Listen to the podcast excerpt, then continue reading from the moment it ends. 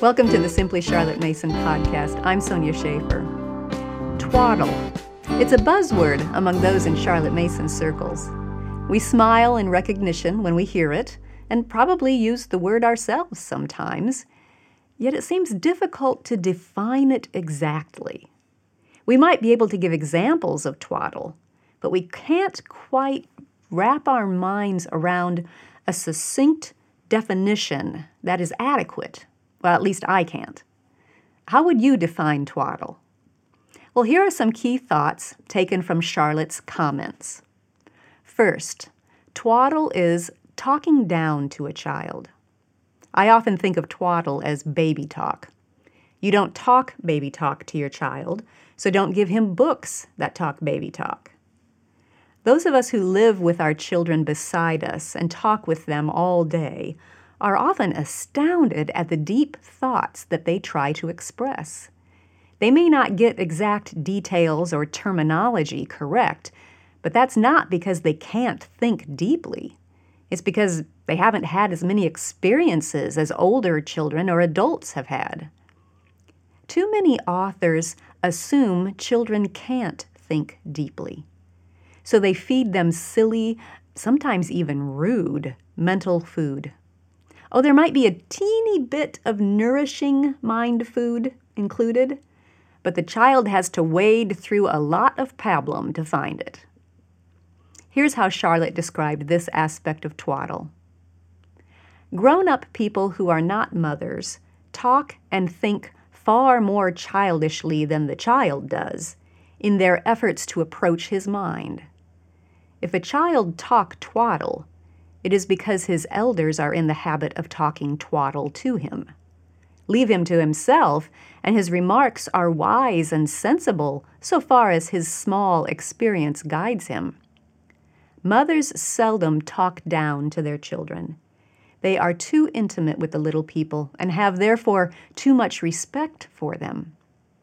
But professional teachers, whether the writers of books or the givers of lessons, are too apt to present a single grain of pure knowledge in a whole gallon of talk, imposing upon the child the labor of discerning the grain and of extracting it from the worthless flood.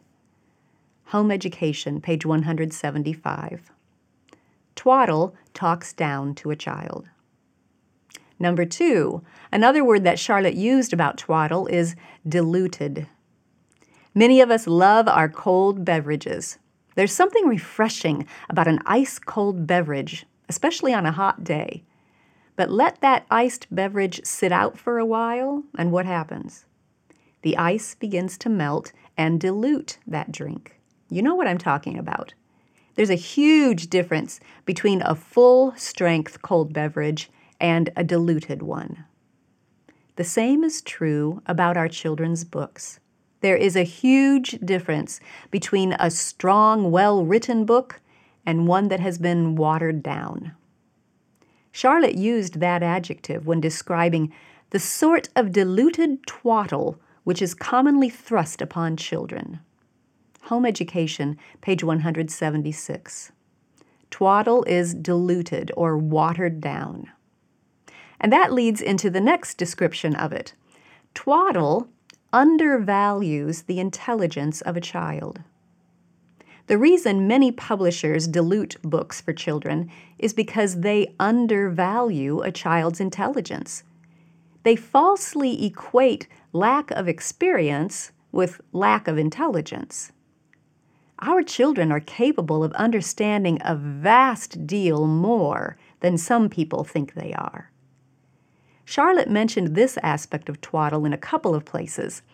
The first gives us an idea of what she means and offers an example of a well intentioned kindergarten teacher and a visitor. Indeed, I am inclined to question whether, in the interest of carrying out a system, the charming kindergartnerin is not in danger sometimes of greatly undervaluing the intelligence of her children. I know a person of three who happened to be found by a caller alone in the drawing room. It was spring, and the caller thought to make himself entertaining with talk about the pretty baa lambs. but a pair of big blue eyes were fixed upon him, and a solemn person made this solemn remark Isn't it a dreadful horrid thing to see a pig killed? Now, we hope she had never seen or even heard of the killing of a pig, but she made as effective a protest against twaddle as would any woman of society. Home Education, page 187. The second time Charlotte mentioned this aspect of twaddle was in reference to our children's school books. I'm speaking now of his lesson books, which are all too apt to be written in a style of insufferable twaddle, probably because they are written by persons who never have chanced to meet a child. All who know children know that they do not talk twaddle and do not like it, and prefer that which appeals to their understanding. Home Education, page 229. Our children can understand a lot more than most people realize.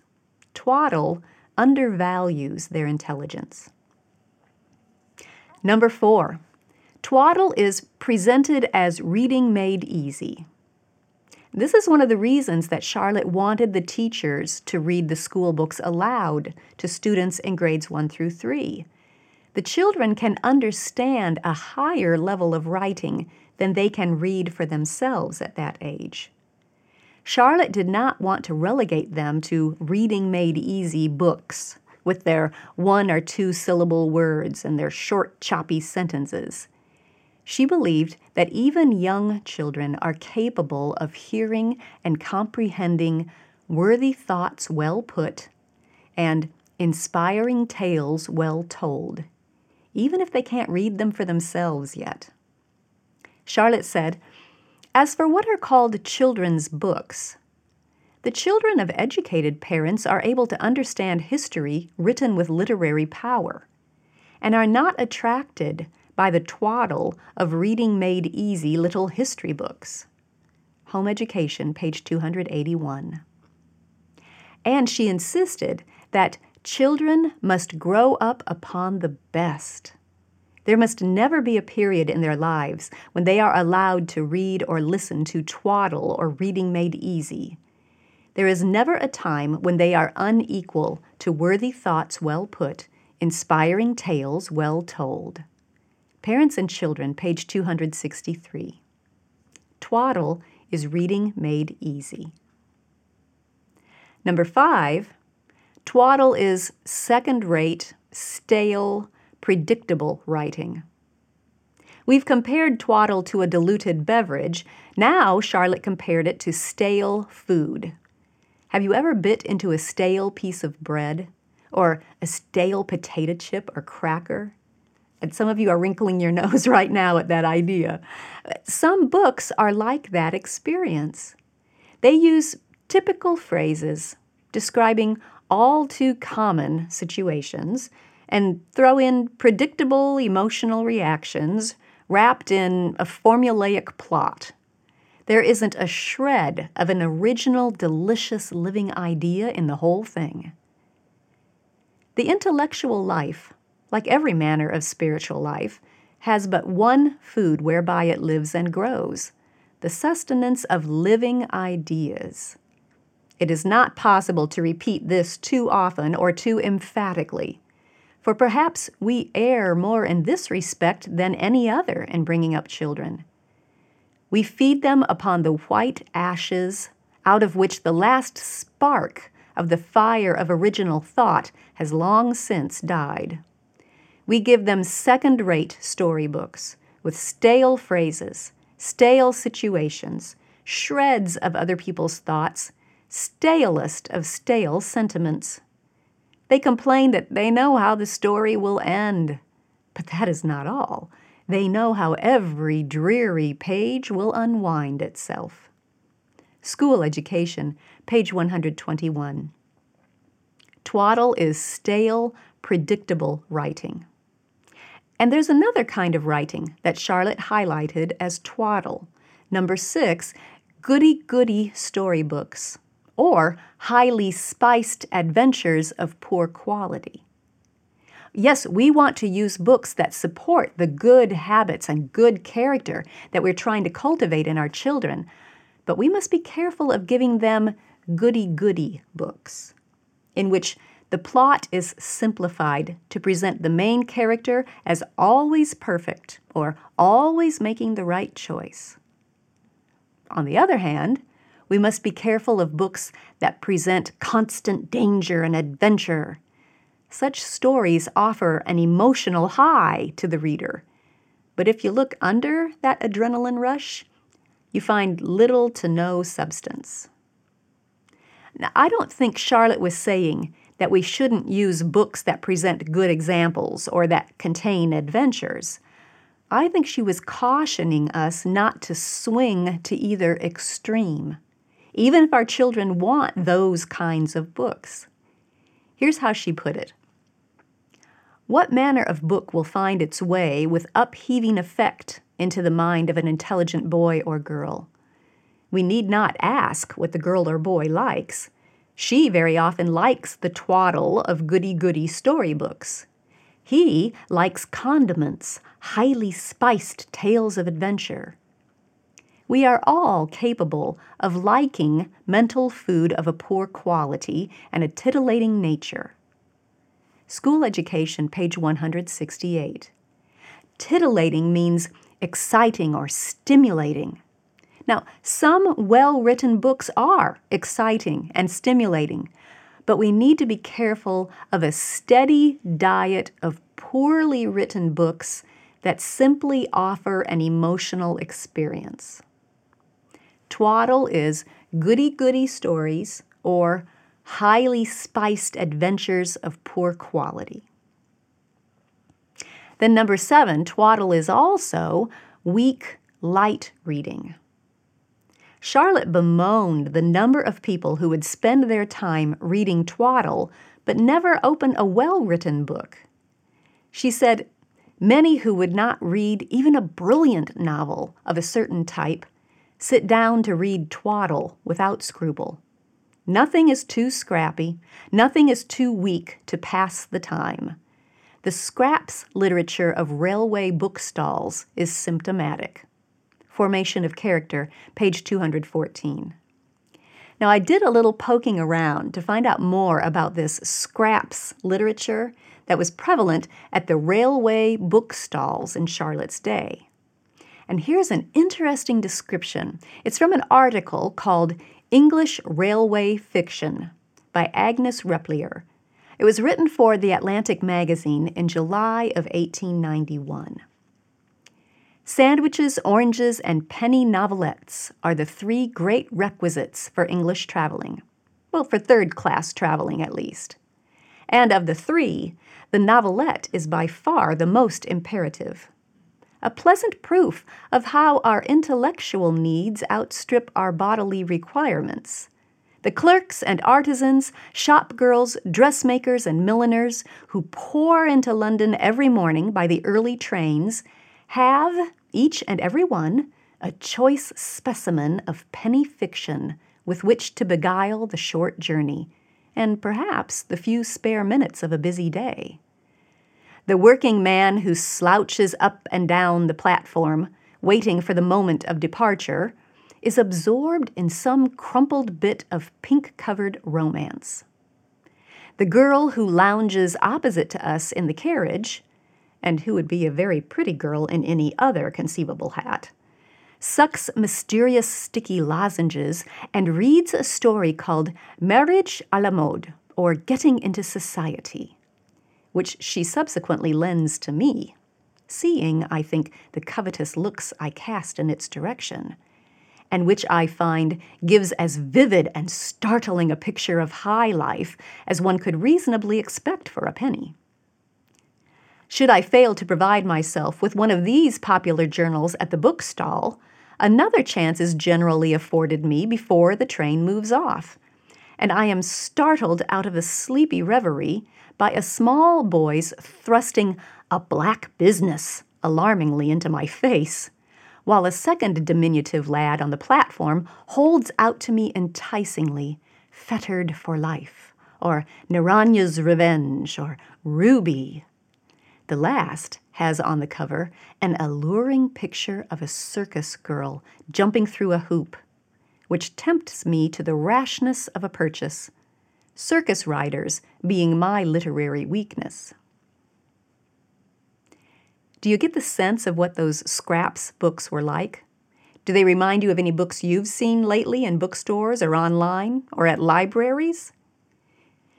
In Charlotte's day, a man named Charles Mudie started a lending library that grew to be very popular. He was careful not to include novels with objectionable content, but he demanded that the fiction be suited to the middle class family.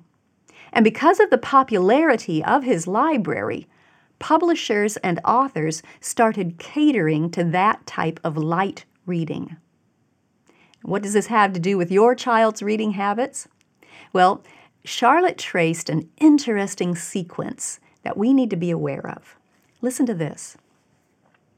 We do not all read scraps under whatever piquant title, but the locust swarm of this class of literature points to the small reading power amongst us. The mischief begins in the nursery. No sooner can a child read at all than hosts of friendly people show their interest in him by a present of a pretty book. A pretty book is not necessarily a picture book, but one in which the page is nicely broken up in talk or short paragraphs. Pretty books for the schoolroom age follow those for the nursery. And, nursery and schoolroom outgrown, we are ready for Mudie's lightest novels. The succession of pretty books never fails us. We have no time for works of any intellectual fiber. And we have no more assimilating power than has the schoolgirl who feeds upon cheesecakes. Formation of character page 214. Twaddle is weak, light reading. So, if we combine what we've found in Charlotte's words about twaddle, it is diluted writing that undervalues a child's intelligence and so talks down to him or relegates him to reading made easy content. It is second rate, weak, light reading with stale, predictable plots that can take the form of enticing goody goody stories or highly spiced adventures that cater to emotional highs. Now, if we throw in a few adjectives from modern dictionaries, we can round out our understanding even more. They say that twaddle is silly, idle, insignificant, worthless, trivial, feeble, tedious. So, Here's a challenge. How would you summarize all of those concepts into a workable, succinct definition? Can you define twaddle in one sentence? I'd love to hear your definition. You see, one of the reasons I wanted to discuss twaddle was to help us all learn how to evaluate the books and videos and other resources that we come across. It's easy to just ask someone else, hey, do you consider this twaddle? But it's more helpful to you and your family if you can develop the skill of analyzing a resource for yourself. So let's have some fun with it. Post your definition of twaddle as a comment. Now remember, we're not looking for specific titles, we're looking for definitions that will help us evaluate any title that we come across. Post your comment. How would you define twaddle? I look forward to reading your definition. If you enjoyed this podcast, subscribe through iTunes, Google Play, or your favorite podcast app so you don't miss an episode.